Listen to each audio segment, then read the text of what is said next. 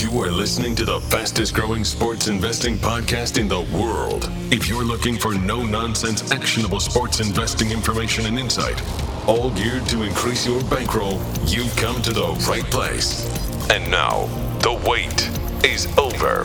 Direct from TheRealMrACL.com, this is the ACL Pod, featuring Cap'n Wags. I give you ACL.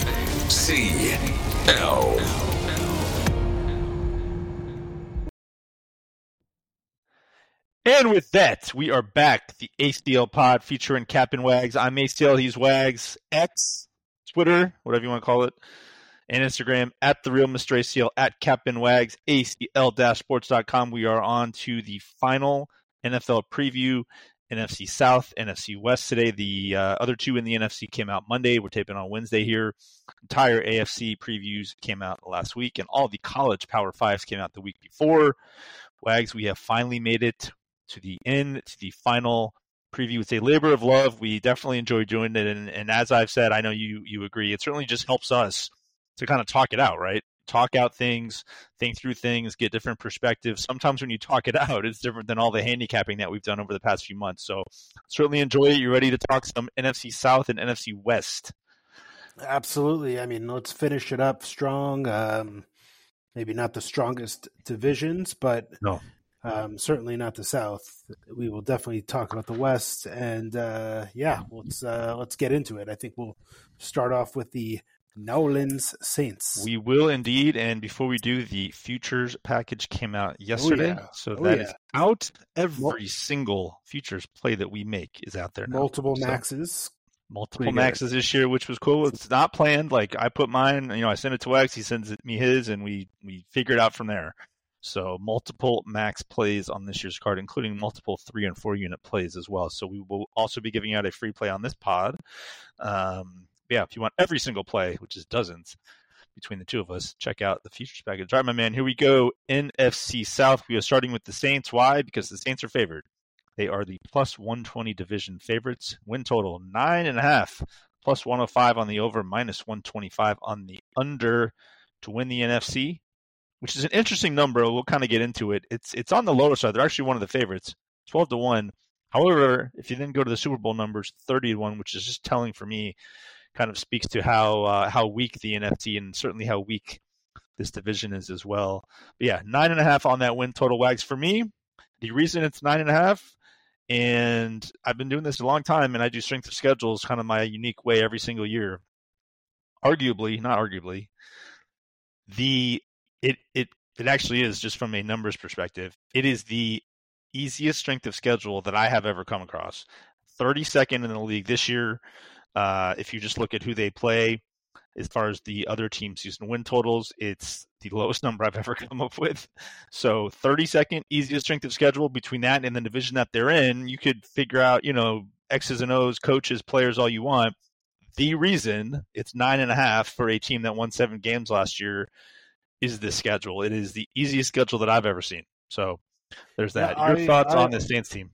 I also have them ranked as the easiest schedule. I think it was pretty obvious. But look, since Drew Brees, this team has gone in one direction, and that is down.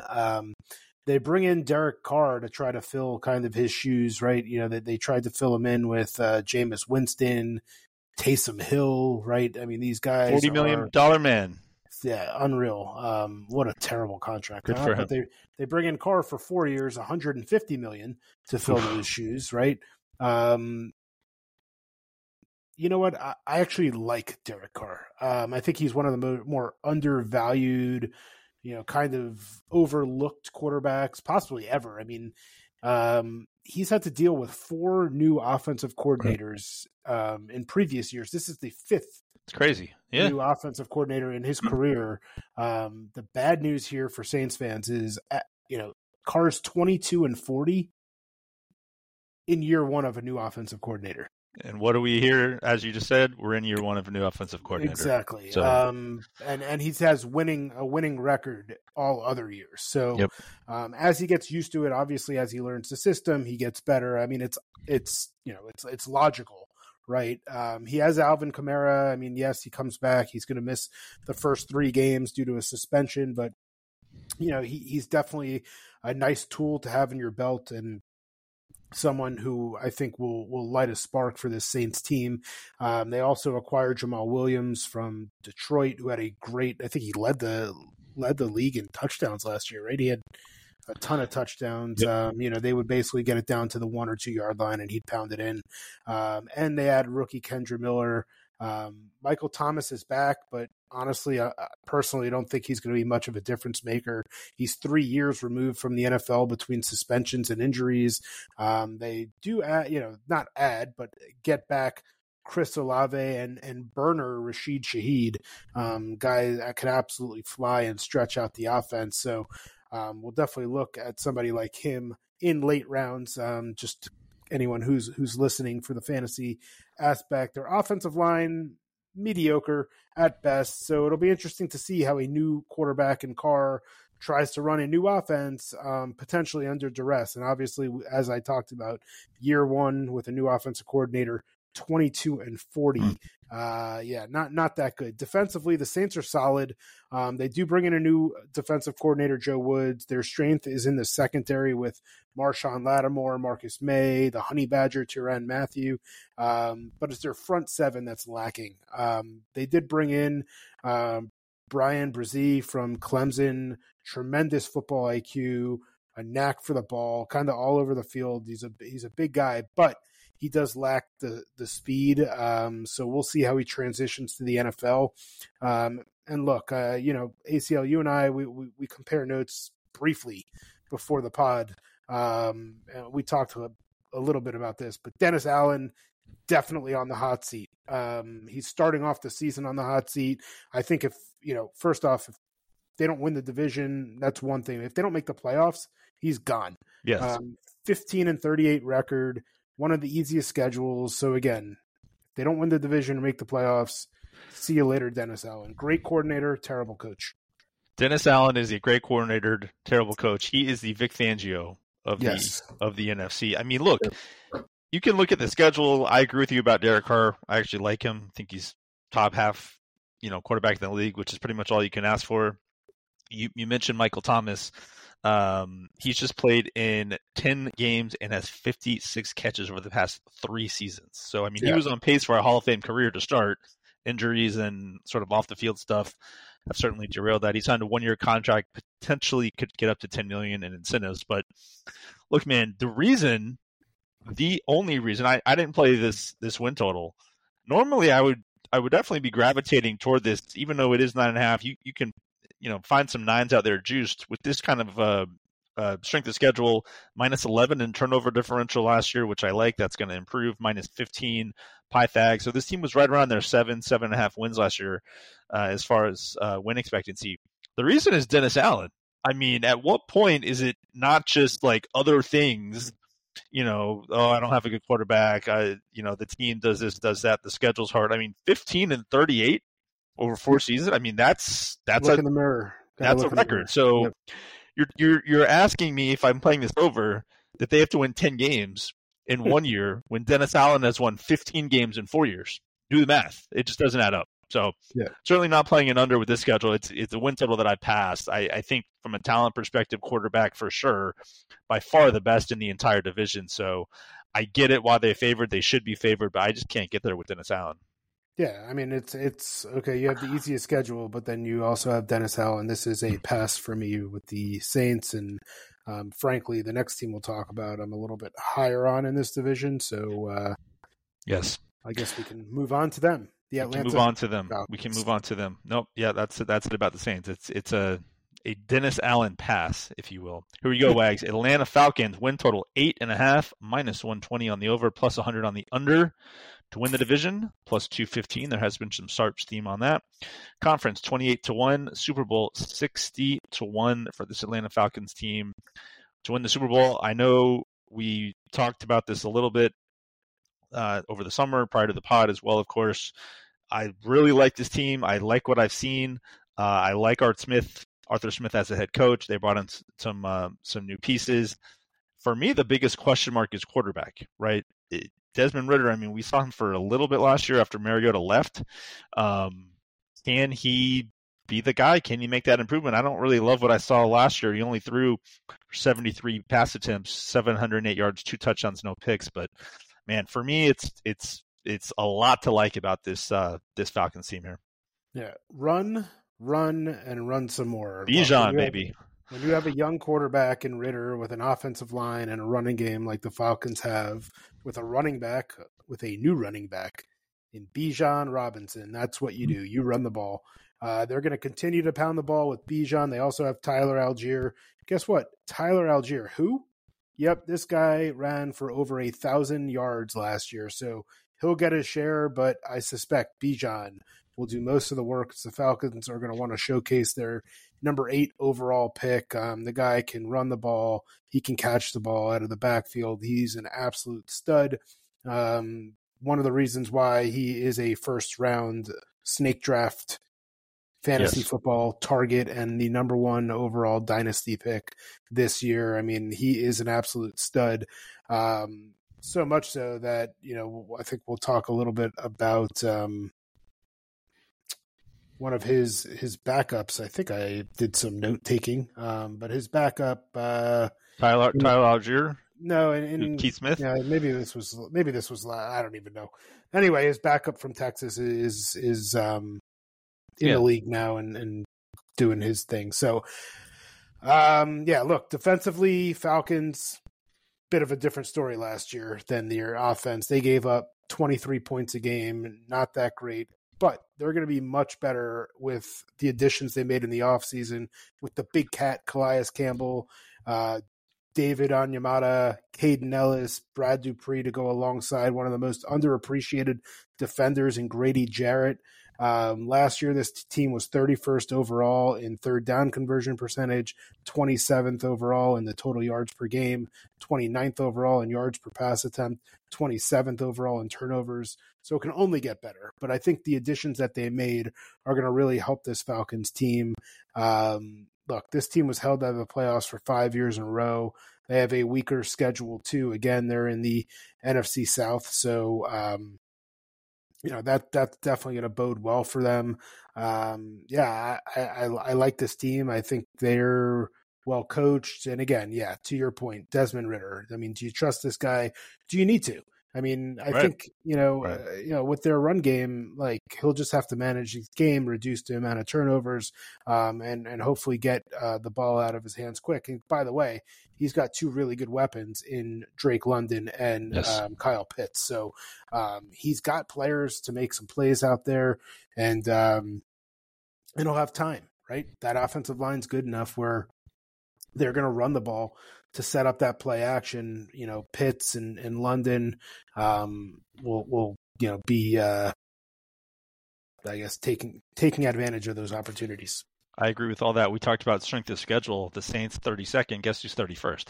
The Atlanta Falcons. Yes. Right? Obviously, a lot of that is the division that they're in. So certainly from a strength of schedule perspective, Atlanta's right there. And the Saints win total is 9.5. Atlanta's 8.5. So a full game. -4 in turnovers last year, point differential -21. They bring in safety Jesse Bates. I love that just from a locker room perspective. They made him the highest paid safety in the entire NFL. So he certainly should help them. On the defensive side, they were 27th in total defense last year, 25th in passing defense, and 23rd in rushing defense. So only going to go up there. We will leave it there, Wags, because we might be talking about this team perhaps a little bit later. Oh, so I just want to make my point, because I just did a little research. Roshan Johnson for the Bears. He was the backup to Bijan at Texas. Oh, at Texas you were talking about. Yeah. Exactly. So, this guy is that good, right? I mean, when you got a guy whose backup is going to the league, and, you know, he obviously was an incredible asset. I don't love taking running backs top 10. I think that's pretty well known at this point as far as long term. However, if you're investing in a team short term and you can get a guy like that for, you know, now in the next year, 2-3, love it. So absolutely. And to your point on that, it's like you go and look at, you know, how much a running back gets paid now. Like for the short term, yes, exactly. It makes sense. But from a long term perspective, you can kind of just go ahead and plug in, go get Jonathan Taylor and trade for, you know, A lot of teams are trying. A late first round pick, right? Yeah. Right now, that's all they want is a first round. Nobody's willing to give it up, but there's a reason. There's a reason no team's going to give up a first round pick for arguably the best running back in the NFL. Yep. It says all you need to know. All right, moving along, halfway done with the division. Carolina Panthers, new coach, new quarterback, a lot of new things going on there. Win total 7.5, minus 105 on the over, minus 115 on the under. To win the division, 4-1. A popular pick earlier in the summer, a less so popular pick 2 games into the preseason. Conference 40-1 to win the Super Bowl. And Frank Reich's first year, 80-1. Obviously, they bring in Bryce Young, Wags, a ton of hype on this team going into the year. New coach, kind of the quarterback whisperer, if you will. Some might say Bryce Young and this O-line has looked less than stellar. We'll call it in the first 2 games of the preseason. We saw some under money actually come in on this win total during and after the last 2 preseason games, just because they look so inept on offense. So 29th strength of schedule as far as difficulty, minus 27 point differential last year, and only minus 4 in turnover differential last year. This is a team somehow won 7 games last year, and now their win total is 7.5. So they have to improve from last year's total. Your thoughts on this new look Carolina Panthers team? Yeah, so, I mean, my advice is whenever you have a first-year head coach and a rookie quarterback, never bet the over, okay? Yep. So, first off... Not always, just as sort of a general starting point rule. Oh, yeah. I mean, there are times. I mean, actually, this could be one of those times, right? Okay. Because the division is not that great. But my whole point is you're not going to find me basically saying, oh, Carolina Panthers, let me look at the over first, Right. They don't really have a lot going for them. I mentioned first-year head coach, rookie quarterback, struggling so far in the preseason. I mean, look, he's 7-for-12 for 56 yards. No touchdowns, no picks. It's just mediocre. I mean, it's not, what you want to see from your first-round pick and Bryce Young. You want to see at least him take some shots down the field. But like you said, their offensive line, hasn't really been playing the way that I think they could, right? I think their offensive line is actually okay. It's not great, but certainly not terrible on paper. They bring back all 5 starters. So again, that's really good news. They do add in, Miles Sanders, who comes off a Pro Bowl year for the Eagles. But again, that was mostly due to his offensive line in front of him. So I don't suspect him to have such a great season this year compared to what he did last year. But I also think he'll get a lot more carries than he did. They part with DJ Moore. They add in veteran Adam Thielen to pair with DJ Chark, who I think actually just got hurt or tweaked something that I read recently. Otherwise, look, their offense is pretty dull. I'm not expecting too much. I think they're going to be a bottom third offense in the league this year. Defensively, look, they're moving from a 4-3 to a 3-4 defense, so they're going to have to adjust a little bit here. Brian Burns, one of my favorite players in the league, even though he, I believe, was Florida State Seminole. He's going to need help to keep this team in games, and, they do have some pretty decent pieces to do this. Look, Shaq Thompson, JC Horn, Jeremy Chin, CJ Henderson, Dante Jackson, Von Bell, all there to help him. I think if this defense could come together, the defense actually could be really special, but a lot of moving pieces there, a lot of players that are really going to have to step up for this Carolina Panthers team to kind of hang in there.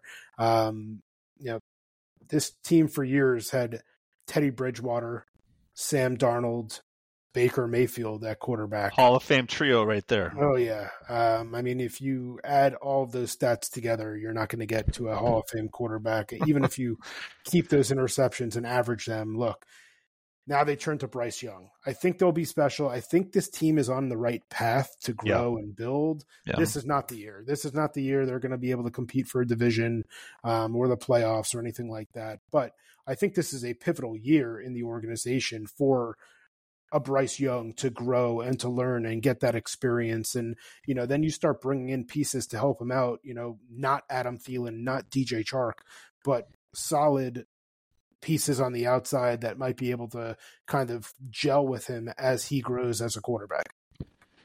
Yeah, I mean, they brought in those guys. To me, Wags, when you bring in Miles Sanders and Adam Thielen, like around the, 30, 31 especially for Miles Sanders, running back. Like, you're bringing in names, and it's not really moving the needle for me.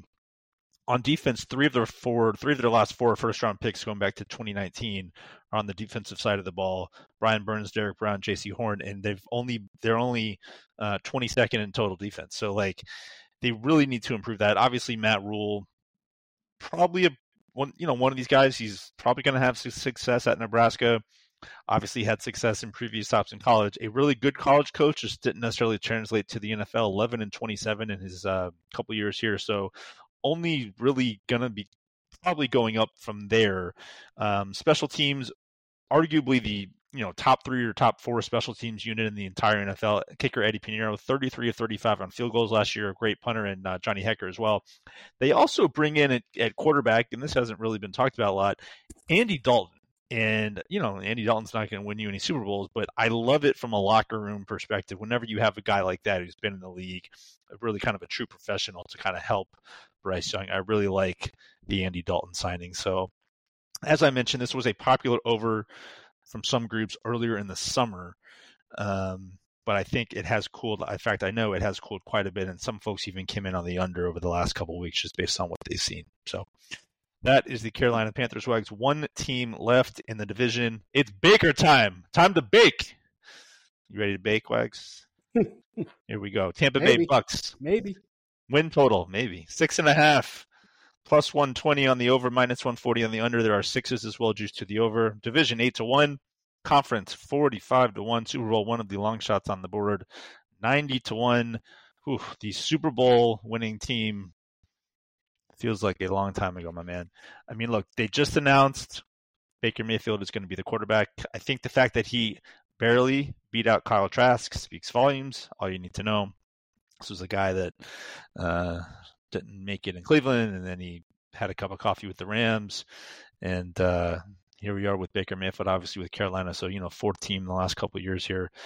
Todd Bowles, Wags. Look, again, this is very similar to me as far as Dennis Allen and the Saints. Todd Bowles, probably a top three defensive coordinator in the entire NFL. We saw that. Head coach, not so much. Fifth. He's been in the NFL 5 years as a head coach, 32-50.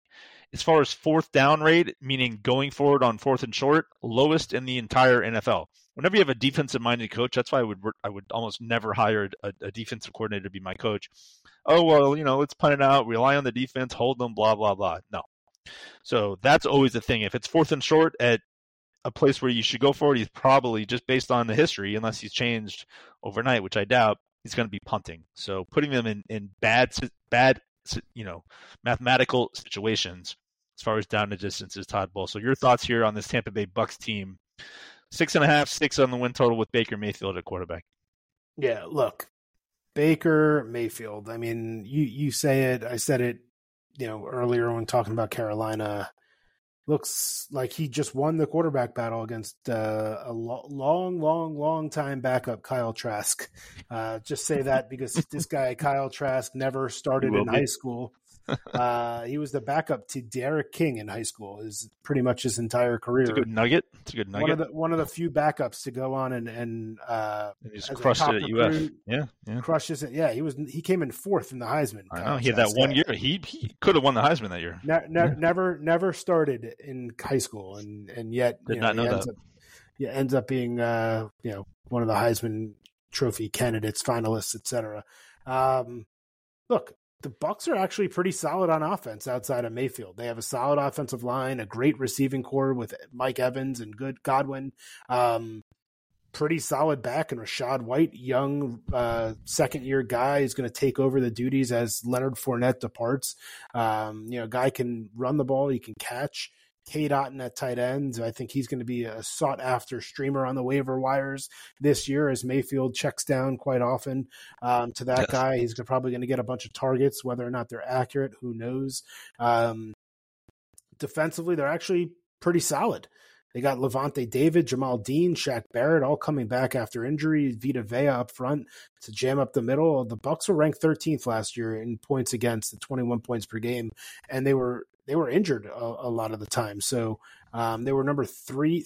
They were the top defense in third down conversion. One of them, they were ranked sixth. Total yards per game, they were ranked 9th. Passing yards per game, they were ranked 9th. And I think if they get decent quarterback play from Baker Mayfield, now I know that is saying a lot, but let me remind everybody, Geno Smith last year went into Seattle after Russell Wilson went to Denver and everybody was laughing about the Seahawks and how they had no shot and Geno Smith is a bum and this and that. Now, again, I know that happened once. Baker Mayfield's a different story, but what if Baker Mayfield plays really well somehow? And then they go over this number and you're getting plus money. Yeah. So, I mean, again, I'm not on it. That's a big what if. And then when you combine, punting on 4th and 1 from midfield with the coach, that's a thing too. I didn't read my highlighted sentence here, which says if they get decent play out of the quarterback, this team could be sneaky. But I'm not putting my money on that, not even close. No, of course not. Well, that's in the futures package. If you check out the futures package, you see that this win total is not there. So. Correct. But no, I look, as far I didn't play it either. If you, I think what you're getting at is, if you were forced to play all 32 totals, you would play the over at this 6.5 at plus money, right? 100%. 100%. Yeah. I would, if I had to take this, I'm taking the over. Yeah. Because their team is okay. Now, again, there's two pieces, I should say. It's Baker Mayfield and the coach. I don't know if I like that combination. Right, which is why I'm not playing this. Right. I mean, man, Todd, it's just you can't get past the record. I mean, at what point with him and Dennis Allen is it like, it's you? I mean, it is what it is. Gotta look in the mirror sometimes. All right, that is the South. Halfway through the podcast, Wags. Again, the futures package went out yesterday. Check that out. It is absolutely free if you buy any full season college and or NFL package. So you get it for free, or you can just buy it separately on the website, ACL-Sports.com.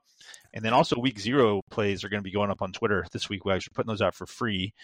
Any plays that we make for the week 0 games this weekend. And then the college football package begins next Thursday, the 31st. Might put one of those out today or tomorrow. Not sure yet. I want to make sure we get that finalized. All the ducks are in a row before you get it out there. There we go. All right. That's the South. We are moving on. One division left. This is it. It's a preview. This is it. Here we go. NFC West. Whew. The San Francisco 49ers, Wags. The favorites, -160. We start with them. -160 to win the division. Big-time favorites. Win total, 11.5. It's a lot of wins. +125 on the over, -155 if you want to go under that. To win the conference, second favorite, they're 4-1. To win the Super Bowl, obviously one of the favorites as well. 10-1. Look, obviously we all know what happened in the NFC title game last year. Brock Purdy gets hurt in the first half, and the game is essentially over at that point. I don't know that if he's playing that they win that game anyway. They were, -2, -2.5, -3 around that range. So the market was basically saying these teams are even, and then you give Philly the home field. That was a game that I certainly liked the Eagles. And, it's good to see Brock Purdy probably going to be back for this year. That's all indications are that he's going to be ready for the start of the year. There was some question there. Yeah, I think they came back and said that he's going to be starting. They have. So we'll see. I know what they said. I'm not buying it yet. And then obviously they bring in your guy, Sam Darnold. So, and they have Trey Lance. So quarterback carousel potentially. Again, we'll see how Brock Purdy does. I thought Trey Lance was the guy. He might be the guy. I still think he might be the guy. We'll see. I mean, look, if he's being outplayed by Sam Darnold, I can tell you he's not going to be the guy. Yeah. He's not going to be the guy anywhere. So that's the Niners. Your thoughts, Wags, on Mr. Irrelevant as their quarterback and this 49ers team going into the year. Yeah, look, I've been on the Niners train for quite some time. I mean, literally for the last several years, I've been backing the Niners, and it's hard not to really back them again. I mean, Brock Purdy is the big question mark here. He looked really good last year, gets hurt. One of the biggest losses, though, I think they have most of their offense intact, but I think the biggest loss, which you might say, oh, it's just one guy, is Mike McGlinchey. I thought you were going to say Jimmy Garoppolo. No. Definitely not. Mike McGlinchey leaves. I agree with you. Look, he leaves for Denver. I think this could be a huge loss for the Niners. We'll see pretty quickly how that offensive line gels this year. But he was kind of like one of the heart and soul guys of this offensive line. But behind the offensive line, there's a guy named Christian McCaffrey. Ever heard of him? I have. He comes into the offense last year. He hits the ground running. And really the only thing that can get in his way, and it's gotten in his way before, is an injury. So beyond McCaffrey, they still bring back their solid squad and Deebo Samuel, George Kittle, Brandon Ayuk. And honestly, if Purdy looks like he did last year, this offense could be, electric for as boring of an offense as you can get. On defense, look, they're the league's best. They finished number one overall in points against, 16.3 points per game. Nobody better than them. Also ranked number one in total yards per game with 300.6. Also fantastic against the run, average against the pass. So I suspect more teams to come in with the game plan to basically pass early and often against this Niners defense. But with a lineup of Nick Bosa, Fred Warner, and Charvarius Ward, there's no doubt that there'll be another, a top defense yet again. And while I mention how good they are and how signs are really good for this team, I just feel that regressions do. They were leaders in the fewest turnovers on offense and most turnovers on defense. And ACL, I know you're going to come at me with that stat after I finish this. Yep. If Purdy struggles, this team, yes, they can rely on their defense to win. The division, I should say, sneak into the playoffs, no doubt. I mean, I think they're pretty much, I think every analyst that I've seen has penciled in the Eagles and Niners in the NFC and said everything else is wide open. What can go wrong? Right, what can go wrong? But, I just think, losing a key offensive lineman and relying on Brock Purdy is a lot. And to get to 12 wins, it's a lot of wins, especially against this division. It's a lot of wins, man. Now, look, the schedule, 28th, so it's certainly an easy schedule. You mentioned turnovers, plus 13. I think that number's going to go down. I just do. Like, Brock Purdy could be the next Tom Brady. He could even have a really good year. It's just you have to, at some point, factor in some level of regression, right? So this team won 13 games last year. They won 10 the year before. You mentioned some of the losses. I agree with all that. They do bring in Javon Hargrave from Philly, which I definitely like. Kind of a scheduling, not quirk, but just a thing. Overall, the schedule is fairly easy. As I mentioned, 28th. They do play 9 road games, including 5 in the Eastern time zone. Now, they've won 11-14 on the Eastern Eastern time zone since 2019. So they do fairly well. We often see what they do is, especially if it's back to back, they'll go out there, stay. Bond, if you will. Kyle Shanahan kind of talks about that, how it's this bonding experience for the team. And then they usually, historically, have done well that second game. So always check that out. But that's just the thing. So they're going to be having, lots of travel miles as far as total miles this year yet again. But yeah, man, look, Brock Purdy, they say he's fine. It's one injury, one sort of tweak, not even an injury from Sam Darnold being the guy. And I don't think Sam Darnold is winning you 12 games. I don't care what offense you're in or who the coach is. But just on paper, as far as talent, outside of the quarterback position, I would even argue more than the Eagles or the Chiefs, most talented team in the entire NFL. Yeah, so. No doubt. I mean, I think I look at their schedule last year, and obviously they did really well. I thought they were 13-4 last year. Yep, 13 wins. They lose to the Bears. Okay, they lose to the Broncos, who, again, were one of the league's worst. They lose to the Falcons, and they lost to the Chiefs. Okay. Mm-hmm. But you look at the 3 out of their 4 losses were to teams that they should have beat. I mean, this team clearly has mental lapses. There's no doubt about it. Now, you can say, okay, that was early on. But all 4 of those losses were under, Garoppolo was the starter. They started 3-4. And then they basically roll off 12 straight wins, right? Mm-hmm. The next 10 and then 2 in the playoffs before they get smoked by Philly in that game that you had mentioned. So, yeah, at 11.5 for them to win 12 games, I just see some regression here, as you mentioned, certainly at the turnovers, but also, at the quarterback position. I just think that it's going to be a lot to ask and rely on Purdy, who's coming back from an injury. If he's going to be your starter, it's a tall task. All right, moving along, that is San Fran to the Seattle Seahawks. The Geno Smith-led Seattle Seahawks Wags win total 9.5 over +125, under -155 on Seattle. They win the division +195. They are a popular pick. Certainly, that number has come down to win the conference 13-1, Super Bowl 30-1. Arguably, for my money, the best 1-2-3 wide receiver punch in the league. DK. There we go. DK Metcalf, Tyler Lockett. They bring in Jackson Smith-Njigma in the draft. He was hurt, so we'll see how long he's going to be out for. But all indications are in the summer in the camp, he's looked amazing. Really, really, really good. So he's that's there for Geno for sure. My thing is Geno Wags. I mean, this time last year, you mentioned earlier, it was sort of like a joke. It's like, oh, Geno, you're going to start Geno Smith? Oh, okay. And what happened? The first half of the year, he was getting MVP bets. I mean, he was off the board. I know a guy that had to go to a sports book and request to get his name added because he wasn't even on the board as an option to bet. So people have Geno Smith tickets from last year in the first half of the year.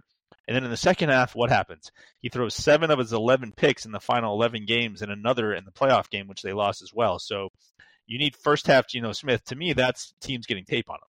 So they've had a ton of tape between the second half of last year and the entire offseason. And all these people, taking Seattle futures, et cetera, which I do understand. 23rd ranked strength of schedule, certainly an easier schedule, a ton of talent. They've actually absolutely crushed the NFL draft the last couple of years, including this past year, bringing in Charles Cross and Jackson Smith. So love what they've done, but everyone's just kind of assuming that you're going to get first half Geno last year. And I don't necessarily agree with that assumption. I'm not saying you're getting second half Geno, but I mean, the first 10 years of his career was pretty much the same as you got in the second half of last year, right? Which is why this team only, quote, won 9 games after that really hot start. So I think to go over this win total, you have to assume or hope or think that you're getting first half Geno Smith there. Yeah, look, you mentioned the line right now for win total is at 9.5. I think it opened at 8.5. It got bet up. Yep, and now the juice is on the over, right, a little bit. Yep. So now you're asking for them to win 10 games. And I think if this was 8.5, I would definitely say absolutely lean over. Now I have no opinion here. Look, again, to your point, it's all about Geno Smith. Was this a one-season wonder, or can he sustain the incredible play that he had last year, at least in the beginning of the year? And if someone told me, again, if the Seahawks were going to be a top 10 offense in the league, I would have said, don't touch this, to save your money, go spend it elsewhere. But they were, and they averaged 24 points a game. And it was mainly due to Geno Smith's play. Their offensive line, really not that great, but could be good this year if Cross and Lucas kind of both outside on the tackles take some strides. And even with their subpar offensive line, they were able to get great running back play from Kenneth Walker, ran for over 1,000 yards and 9 touchdowns as a rookie. You mentioned Metcalf, Lockett, a new addition with Jackson Smith-Njigba. This offense will really look to rely on Geno Smith. So I ask this again.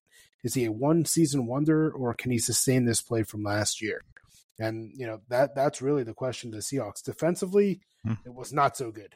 And one of the main reasons, that they were one and done in the playoffs last year, only had 9 wins. I do think they will get a little bit better. They bring back Bobby Wagner. They add Devin Witherspoon in the draft, who is my top corner in the draft, big shutdown guy. If again, you say this, like, if you made me pick all 32 totals and I had to, I'd probably take the over at 8.5. What about 9.5? That's a big difference, right? It's so big. It's such a big difference. The fact that you're pausing and you're hesitant means okay, pass this win total. It's probably around right. They're probably going to win, 8-9 win, something like that, right? Yeah, I mean, if Geno Smith plays the way that he did last year, they can definitely contend for this. That's division. A big if, though. I mean, you're asking a guy that for 10-12 years has not done that. He did it for 8 games last year, right? Right? No doubt. But that that's the last state. It's very similar to who we talked about, who's 8, who's 8-2 last 10, Dan Campbell. Yes. Oh, Detroit. Yeah. Yeah, in Detroit. Exactly. Dan 4-19-1 then rolls off, goes 8-2. You know, it's now a the win total 9.5. Yeah, right for Detroit. Yeah, but it's the same situation. And a very interesting handicap on Seattle, but again, pieces outside of the quarterback position, very much like San Francisco, top 5, certainly top 10. Love what they have done in the draft. Offensively, I think, yes. Oh yeah, yeah, exactly. Defensively, if you can just sort of be okay, that's going to be huge. And this is definitely a playoff team. Yeah, and you kind of, I mean, if you're taking fantasy pieces just from some of these guys, you want that defense to be terrible, no doubt. No doubt. All right, moving along here, halfway through the division, the LA Rams. Man, seems like that Super Bowl win, Wags, a long time ago, based on current form and what has happened to this team. Although they would even say that they knew this was going to happen. They really went all in for that Super Bowl, gave away a lot of pieces, obviously draft picks. And here we are with a win total of 6.5, minus 105 on the over, minus 115 under, to win the division 10-1, to win the conference 45-1, to win the Super Bowl 80-1. Shammy, if they decided to come back, a lot of talk in the offseason, will he go take a TV job, blah, blah, blah. He decided to come back. Aaron Donald decided to come back. Good for them. Hopefully they can, have a better year than they did last year, only winning 5 games after winning 12 the year before in a Super Bowl victory. 18th strength of schedule, right in the middle. Minus 77 point differential last year, right in line with that 5.61 mark. Minus 1 turnover differential. I'll say this about the quarterback position. Matthew Stafford's the starter. He decided to come back. Obviously, a lot of unknown with him just based on his age, his injury history, et cetera. I know a lot of people, Wags, that have taken Stetson Bennett futures, the backup quarterback on the Rams, who would be the starter if Stafford goes down or doesn't play or gets traded if they didn't want to tank. MVP, offensive rookie of the year, rookie of the year, blah, blah, blah. Like, a lot of people are like, he's the guy. I'm not one of them. I get it, but there we are. No. But yeah, what a Super Bowl hangover, huh? I mean, They won the Super Bowl in 2022. Mm-hmm. Not this past year, the one before. Mm-hmm. I mean, it's crazy. You're right. I mean, it feels so long removed since then. Look, they win the Super Bowl and then they go 5-12. Now, clearly, they gave away all their picks and all their guys were old guys. Old guys got injured, right? Cooper Kupp goes down, mm-hmm. Stafford goes down. They lose Kevin O'Connell to the Vikings. I mean, that was a huge loss. Stafford, now healthy, paired back with another injured player last year, as I mentioned, Cooper Kupp, who's back, which I think is being underrated. I mean, he was the best receiver in the NFL. I'll tell you why it's being underrated. It's because he got hurt again, even though he'll be back for the start of the season. Yep. So people, I think, are just a little bit hesitant to is he really back? Is he really gonna? Is he made of glass? Like, is this guy just gonna keep getting hurt, or is he back for real and he's gonna be playing and ball out? I think it's going to be the latter. I think this guy is a baller. I like Cooper Kupp. If he can stay healthy, he's going to be an absolute beast. As I mentioned, should be good to go by week 1. Offensive line, not that great. So, from a Stafford perspective, are they going to be able to protect the ball? Are they going to be able to run the ball? They bring back Cam Akers to lead the way without any competition back there. So, we'll see how he can hold up as a potential 3 down back. Defensively, look, there's nobody on this defense outside of Aaron Donald. Guy's, 32, 33 years old, and he's still absolute beast. He's, basically able to create havoc against the run and quarterbacks. Bottom half against the pass last year, and they did nothing to improve their secondary. So, I just, it's tough for me to do anything for this total. It's really low, right? But, 6, 7, 8 wins. I think that's kind of a reach with 8. I mean, win total 6.5. So if they hit 8, certainly beating the market. No. 7. Yes. I think it's a 6 or 7 doable win team. And you know what? If Stafford goes down or retires or gets traded or whatever, and they have to bring in Bennett, like, do I trust? Is it worth kind of taking this guy's futures? That's Bennett. No, he's still a rookie.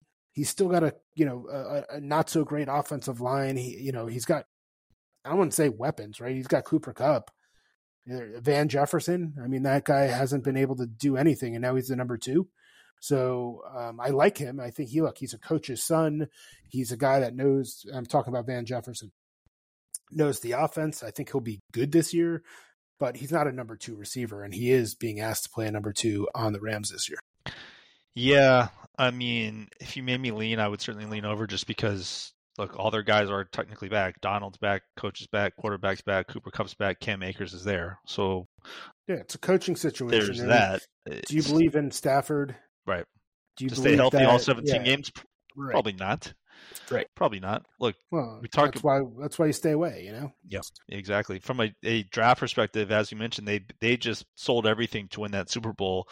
You know, which I guess they'd probably, if you asked them there, they'd probably do the same thing. They haven't had a single first-round pick the last 5 years, Wags. So, I mean, the cupboard is bare, so to speak, on this Rams team. But if you walk around the facility, they have Super Bowl rings. That's so, right. Not all teams can say. All right, final team, last team that we're going to talk about, deservedly so, some might take. The Arizona Cardinals, Wags, lowest win total on the board in the entire ACL. NFL. Yes. Did you hear that? I think a lot of people just clicked off our podcast. Clicked off. Hey, you can still make money betting win totals that are around 4.5. You get it right. So just because it's a bad team and Colt McCoy is your starting quarterback, hey, if you can handicap it right, you go, it's 4.5. The over or the under is going to win. I can guarantee you that if it's at 4.5, Wags. Great point. Thank you, my friend. Thank you. Here we go. Win total 4.5. The most John Madden statement that I think I've heard in a long time. One of them's going to win. You might as well try to handicap it and get it right. Here we go. 4.5 plus 100 on the over, minus 120 on the under. One of those will win. Division 25-1, conference 100-1. They are the long shot on the board. All 32 teams. No one is lower. And the Arizona Cardinals, Wags, at 200-1. Here's the thing with the Cardinals. This team could very well be tanking halfway through the year for obvious reasons. Colt McCoy is there. If they're 0-8, whatever, are they even bringing back Kyler Murray at that point? Why risk it, right? You might as well just go for the number one pick. So I'm not even sure that we see him this entire year. If Colt McCoy can keep him in it, say, I don't know, 3-5, 4-4, something like that, you probably will see, Kyler Murray play. Here's the little nugget. So in that trade that this past draft, they own the Houston Texans' first-round pick. Houston Texans' win total is 6.5, one of the lowest on the board. It is conceivable that the Arizona Cardinals have the first two picks in this upcoming NFL draft. And if that's the case, they own the draft and everything around it. So if they are in a position to get, say that Houston's looking just as bad, and they are in a position to get one of those pick, top pick, say, you almost have to go for it. You just have so much more draft capital if you have the first two picks, two of three picks, than if you mess around and instead of getting the number one pick, just ask the Houston Texans last year, and you move up in the draft for no apparent reason. So a lot of serious tanking considerations going on with this team. Any thoughts here, Wags, on this Arizona Cardinals team, the Colt McCoy led Arizona Cardinals team going into the year? By the way, 11th strength of schedule, the most difficult one in the entire division. Yeah, so this team is primed for Caleb Williams. I mean, There's no team more primed for Caleb Williams than the Arizona Cardinals. You mentioned Murray. My question is there upside for the Cardinals to trade Murray mid-season, maybe to somebody like the Bucs? Yeah, if they know they're getting the top two pick, like say the Texans are 1-9 or something like that, and they know they get that pick, I mean, you might as well trade them. I mean, I certainly would. Yeah, absolutely. But I digress. Look, Murray's been their quarterback there for a few years now. He's started off pretty solid, I would say. I mean, he definitely had the upside to run the ball. Obviously, people questioned his size, his arm strength, this and that. He's coming off a knee injury, right? Like, we don't know if he's going to come back. We don't know how he's going to, feel, when he's going to be ready. They said that they're happy to keep him out, right? Like, they don't want to rush him back or anything like that. They also shipped off DeAndre Hopkins to Tennessee. So what does that say? I mean, like I said, they are primed for Caleb Williams. So it's going to be really interesting what this Cardinals offense could do after only putting up 20 points a game last year. I think they were in the, you know, one of the bottom tier teams on offense, and now they lose their quarterback. They lose their top receiver. They have James Conner as their starting running back, who is a great goal line back, but not really sure he's the guy you want on a, you know, as a 3-down back. Defensively, it should be better, right? Wrong. They were ranked 31st in the league last year, allowing over 26 points a game. I mean, this team is honestly, you know, the little emoji, that little trash can. That's essentially what this team is. If there was a team that was going to get relegated, this is the team. Yeah. I see zero bright spots. You have them 11th ranked schedule. Mm-hmm. I have them 9th. Yeah. It's going to be tough. It's just not good. I lean under 4.5. It's tough. Like, I can't play it just because that total is so low and there's so much parity in the league, but I mean, it almost made the card. Let's put it that way. They bring in Paris Johnson. That's a good thing if you want to play something good. So good for them there. But yeah, man, look, I mean, new GM, new coach. I think they get rid of Kingsbury, which is addition by subtraction. That is the good news. That's good. That is the good news. Cliff Kingsbury, the guy that could not win Patrick Mahomes in college. I don't know. All I know about him is that his house during draft day was nice. Very, very nice. Yeah, good for him. What's not and so he had nice? A great looking backyard, if you will. Yes, he did. What's nice is his 20. What's not so nice is 28-37 record as head coach there. So better than some that we've talked about on better this. Than Dennis Allen and Todd Bowles. Exactly. Guys who are still employed and you can bet their unders this year. Unreal. So there we go. All right. That is all 8 teams today in both divisions. That is all 32 teams. 16 teams and all 32 teams in the NFL. You got it, Wags. Nailed it. Really, really good stuff. Enjoy these pods. If you guys haven't already done so, check out all the other ones. We have a free season win total play on every single one, and everything is timestamped, so you can check that out. And if you have 2 seconds, we really appreciate those 5-star reviews. Just click the 5-star button on the bottom there, and they help us grow. So we definitely appreciate it. And I'll also say this. You guys are tremendous on Twitter, X, whatever you want to call it, sending us, you know, DMs about how great the pod is and things like that. But definitely goes a long way if you could just 5-star it on your podcast service, wherever you're listening to from on whatever, because it definitely goes a long way. We very much appreciate it. We do indeed. Wags, it is that time. It is free play time on the pod, and we are going to a team that we talked about earlier in the pod, a team in the NFC South. The Atlanta Falcons over 8.5 -120 line is available at DraftKings. Talked about a lot about this team. A lot of things are pointing up for the Falcons. They have the second easiest schedule in the entire NFL. They were -4 in turnover differential last year, which I fully expect to improve, and a -21 in point differential, which is going to improve as well. They had quarterback issues all year, including their opening day starter, Marcus Mariota, literally leaving the team halfway through the year. Arthur Smith still somehow got this team to 7 wins. So to ask them to get 2 more wins with a much, much, much easier schedule and improved lineup all around them. Desmond Ridder with a full year under his belt to kind of get ready for this. And arguably the weakest division in the entire NFL. I know you agree. This Falcons win total, certainly some value at 8.5 at -120 on the over. Yeah, and look, I think a lot of people, you know, you talk to people who know football and they're like, yeah, but I just can't get behind Desmond Ridder. Mm-hmm. I get that, but the NFL is a team-built game. It's not just about the offense. And again, the Falcons, even though the NFL is a pass-heavy organization now, it is all about the running game for the Falcons. And not only did they bring in Bijan Robinson, but Tyler Algier as a 1,000-yard back from last year coming, you know, basically being able to fill in and add for depth and keep fresh legs and all of that goes a long way. And beyond that, that's just offense. Most people just like to look at offense. How good is their offense? I'm going to bet off that. Their defense last year was not that good, but I love what they did and what they, you know, who they brought in. I mean, yes, Calais Campbell is older, but he's still a playmaker. He still makes plays off the ends. He's a long body, really good. David Onyemata, Caden Ellis, Brad Dupree, with Grady Jarrett there, who I think is one of the best in the league. Yeah, I really see improvement here.